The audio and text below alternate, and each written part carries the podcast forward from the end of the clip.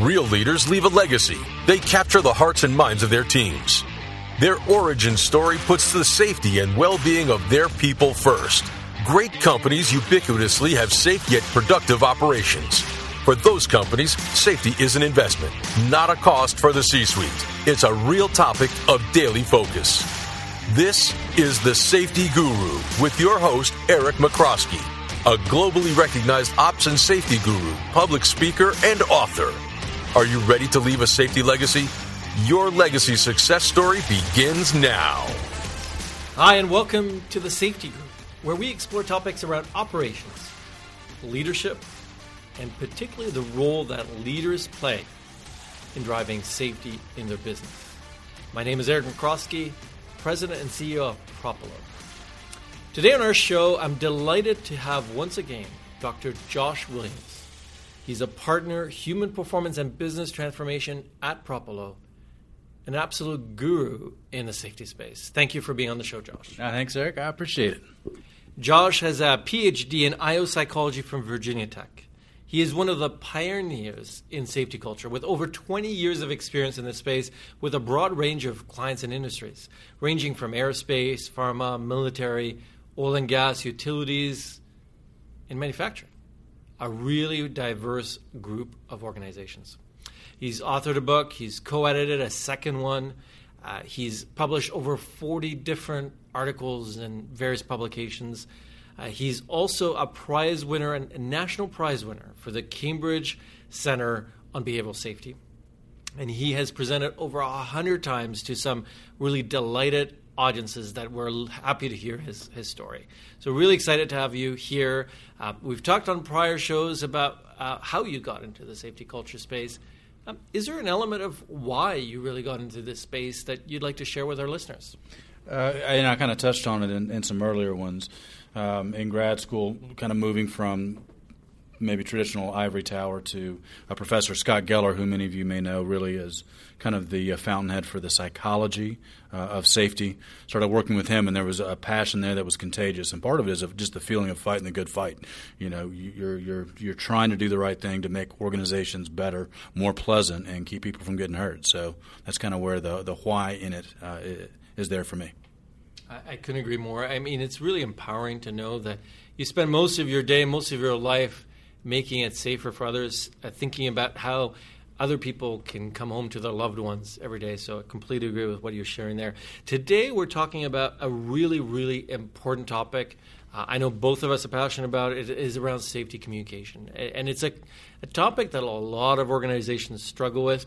Uh, you've recently authored a quiz uh, which is a novel way to start thinking about how am I doing? How do I compare against some of the leaders in the space? And what actions do I need to take to make a difference? So, again, on safety communication, if you want to take that free quiz, no gimmicks, no nothing that will come out of it other than great insights and ideas, go to zeroharmleadership.com, zeroharmleadership.com Com. We'll be right back with a couple more questions to understand some of the wisdom that, that Josh can share around safety communication. Thank you.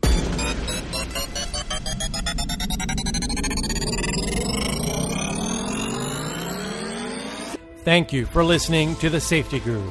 This is your host, Eric Michrowski. We know how many businesses have been impacted by the current COVID 19 Black Swan event. Propulo has invested all its available capacity to create free resources for leaders on how to navigate this crisis. Whether you would like to explore some of our free tools, subscribe to our free bi weekly newsletter, or seek free advice, I encourage you to visit covidblackswan.com. covidblackswan.com. Propulo has committed not to profit from this crisis in any way. It's our way of giving back to the communities that we serve. Thank you. Like what we do? Share this on your socials and tell everyone. A lot of leaders come to me and they ask me, what do I do to really get more meaningful, more impactful communication? Um, they're, they're worried that they keep putting different messages and nobody's listening to the message being said. Josh, any thoughts on the topic of safety communications to start? Yeah, and we can look at it from an employee to employee. We can look at it from a, a leader uh, with employees. I think from the leadership side, is getting out of this mindset, and I think a lot of a lot of leaders do, but the mindset is it's not it's not compliance. I mean, we, we have to have compliance, obviously, but when I, if I'm a leader out there on the floor, I should be asking people how are they doing, what do they need, anything scaring them about the job. It should be you know asking questions, trying to get their input, and having a more conversational thing. You can still get your point across if there's an issue that needs to be addressed, you address it. But I think from a leadership perspective, one, get out there more, and two, when you're out there, uh, the, the the more conversational, asking questions, I think the better off we're going to be. Um, I love when you're talking about get out there, spend more time in front of your team members, more time in the field. Um, one of our other uh, colleagues, uh, Bree, had done some research a long time ago where she really looked at the impact that spending time on the floor had and, and how it is one of the biggest predictors. Can you tell me a little bit more of that time in field, time on the, on the, on the floor? Why is it so important? Uh, I think it sets a tone for everything. I mean, uh, first of all, uh, you know, I think we all have experienced where sometimes the decision makers uh, um, may be perceived as being out of touch with people that are out there on the job doing the job. I'm not trying to cast aspersions at, at any group, but that us versus them thing is a real issue. It's a real problem. It's a morale issue. And if someone's making decisions that have never been out here and they don't always make sense, I, there's been some goofy uh, policies, frankly, I've seen over the years where uh, it, it, just doesn't make sense, and, and people uh, understand it. So um, I'll, I'll, save some stories for another podcast on that. But bottom line is, the more we're out with folks, everyone has a better understanding of, of what both sides are doing. It breaks down barriers, uh, and I think people appreciate the fact that their leaders are out there talking to them, working with them, and uh, and showing respect. Is there a percentage of time that, that a leader should be spending in front of their team members? Is there an order of magnitude, or is it just make a commitment to do better tomorrow? That's a good question. I don't think there's a stock answer in terms of percentage. You could say 10x, whatever you're doing, do it, do it more.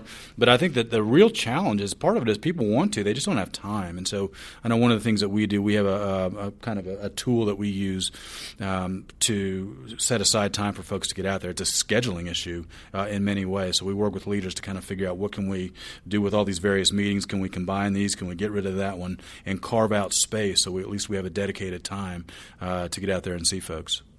That is so important. Too often, what I hear is a message where I, have reduced the ranks of my frontline leaders, yet I'm expecting them to do so much more.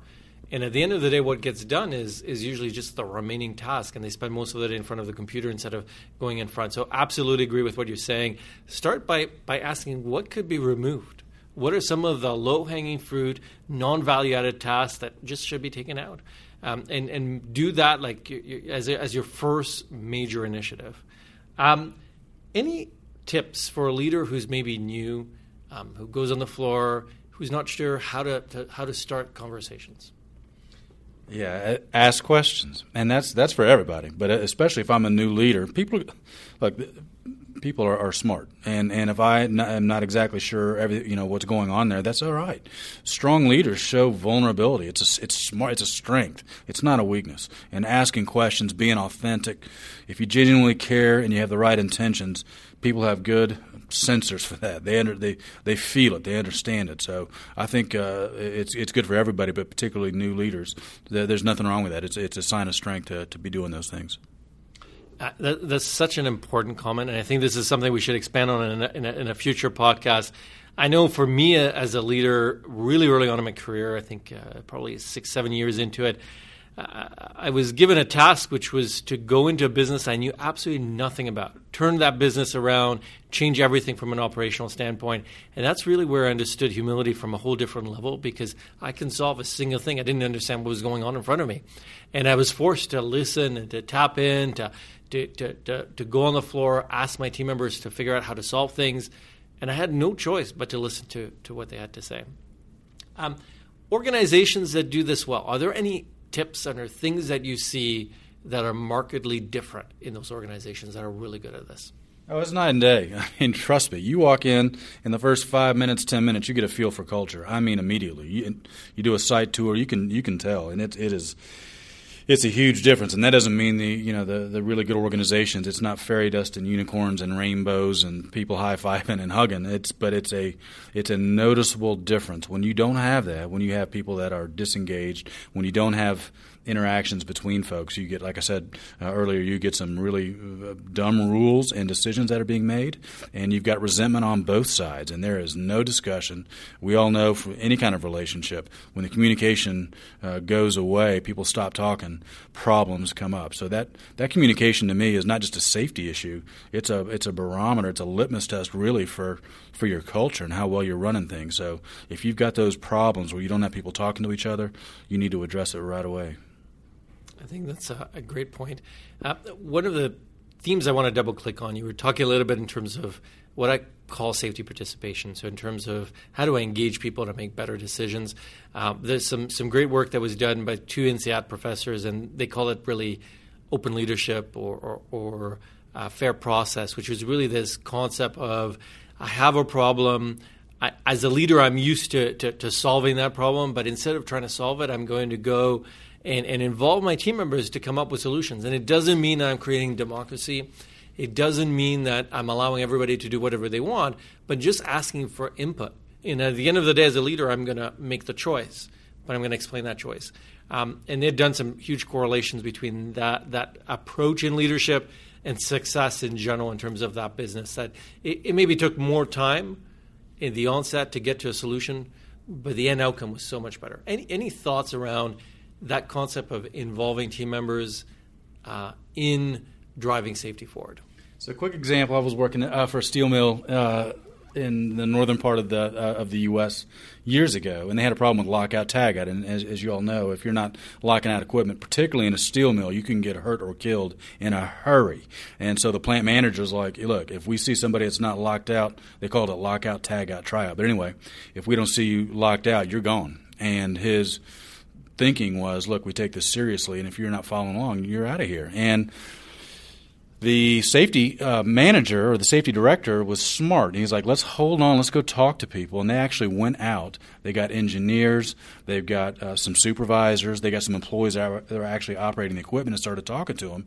The problem was it was so complicated locking out the equipment. And by the way, they had almost the worst production pressure I can remember. I mean, it was brutal. So you couple that with with with really complicated procedures that take forever to do. It's not surprising sometimes people uh, took shortcuts. So bottom line is, employees, with the help of some other folks, came up with a way to de-energize the equipment in half the time, half the steps. They wrote it down really simply. I could understand it. You know, hit the button. After you hit the button, do this. The problem went away immediately. It was not an enforcement issue. It was a communication issue. And by talking to people, people are again are smart and they they are going to come up with good solutions if you let them. That's great. So this time I'm going to say don't hit the button. Keep listening on. We're going to talk more about safety communication in just a second. But in the interim, if you have a couple minutes, go to zeroharmleadership.com, zeroharmleadership.com to do Josh's safety communication self assessment to see how you stack up and what actions you can take to make a meaningful difference. We'll be right back. Here we go again with some more great insights and conversations with Dr. Josh Williams here on the Safety Guru, talking about safety communication. So I want to dial in into another topic, which is peer-to-peer communication. So two employees, how they communicate with each other. Tell me more. What are your thoughts on this? You know, it's a funny thing. Um, when, I first started doing this years ago, when I was younger uh, and skinnier, I uh, was doing a training in Allentown, Pennsylvania, and I am nervous. I've got all my notes. I've got them in order. I've prepared. I've practiced, but I am nervous. And about 30 minutes in, I'm saying something. I don't know what I was talking about, but this guy stood up in this auditorium and said, I have underwear older than you. Who are you to tell me whatever? And I was like, oh, I had was not prepared for that. My comment was, "That's a whole other problem. You got to deal with that first.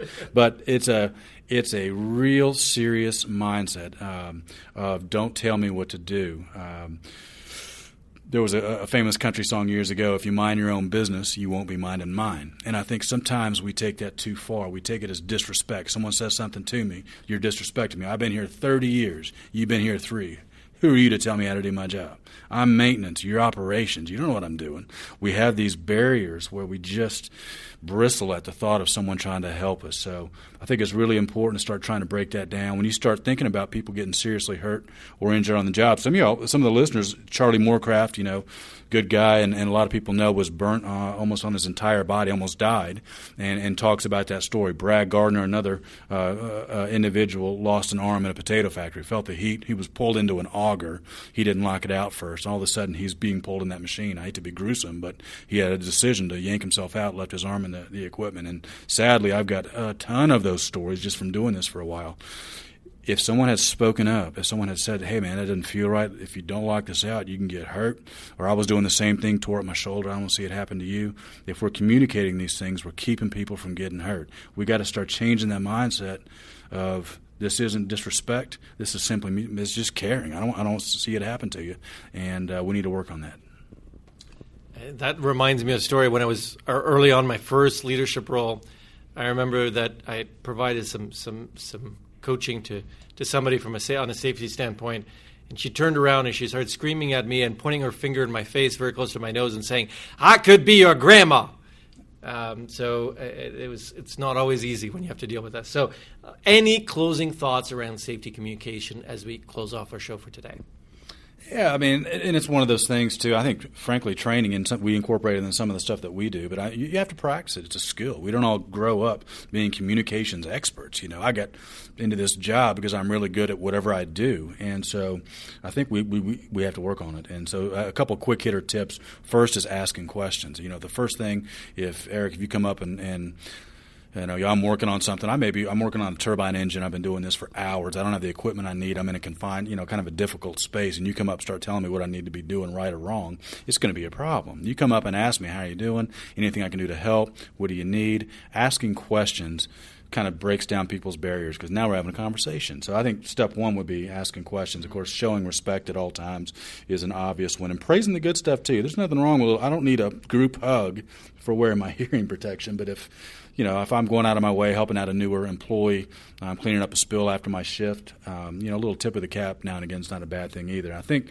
the last one too. I mean, this may not be a great one to end on, but we got to watch our language. You know, must, never, always. Sometimes you know, you mentioned I had a, a, PhD in psychology. My wife won't mind me saying this, I hope, but it did not prepare me for the first couple months of marriage. And, and part of the funny part of it was we would get in arguments, and I didn't uh, understand why. And sometimes I would say words that elicited it, like must, never, always. And I finally learned, okay, don't be a dummy, you know, quit doing that, and also say, yes, honey, you're right. But just think about that. In fact, this will be a homework assignment for, for the listeners. This will be a, a test in social psychology. Either use must, never, or always. As soon as you go home tonight, uh, as soon as you see the person that you live with, if you live with somebody, tell them they never do something just for fun. Hey, I know you never do this, or or you know you always complain about that, and then see what happens. And if they start yelling at you, you could say, "Well, listen to that dang podcast," and the guy said to try it, and he was right. Uh, we just got to be careful and mindful sometimes because uh, I think unintentionally uh, we by, by, accident may um, send the wrong message. Because again, keep in mind we're all a little defensive sometimes when it is about our job. We take pride in what we do, and it, it gets real easy for people to get uh, defensive. So I think the last point, uh, and I don't want to be soapboxy here. I think the last point though we need to consider is talking to people is caring. You're looking out for people. It's not about telling them what to do. And I think changing that mindset goes a long way to preventing those serious uh, injuries and fatalities. Thank you so much uh, for those closing thoughts. So, again, if you have a couple minutes, go to zeroharmleadership.com, zeroharmleadership.com, do Josh's quick quiz, which will give you some meaningful insights in terms of what you need to do next. And this was again Dr. Josh William on the Safety Guru. Thank you so much, and we'll talk again soon. Thank you. Thank you for listening to the Safety Guru on C Suite Radio. Leave a legacy, distinguish yourself from the pack, grow your success, capture the hearts and minds of your teams, fuel your future. Come back in two weeks for the next episode or listen to our sister show with the Ops Guru, Eric Michrowski.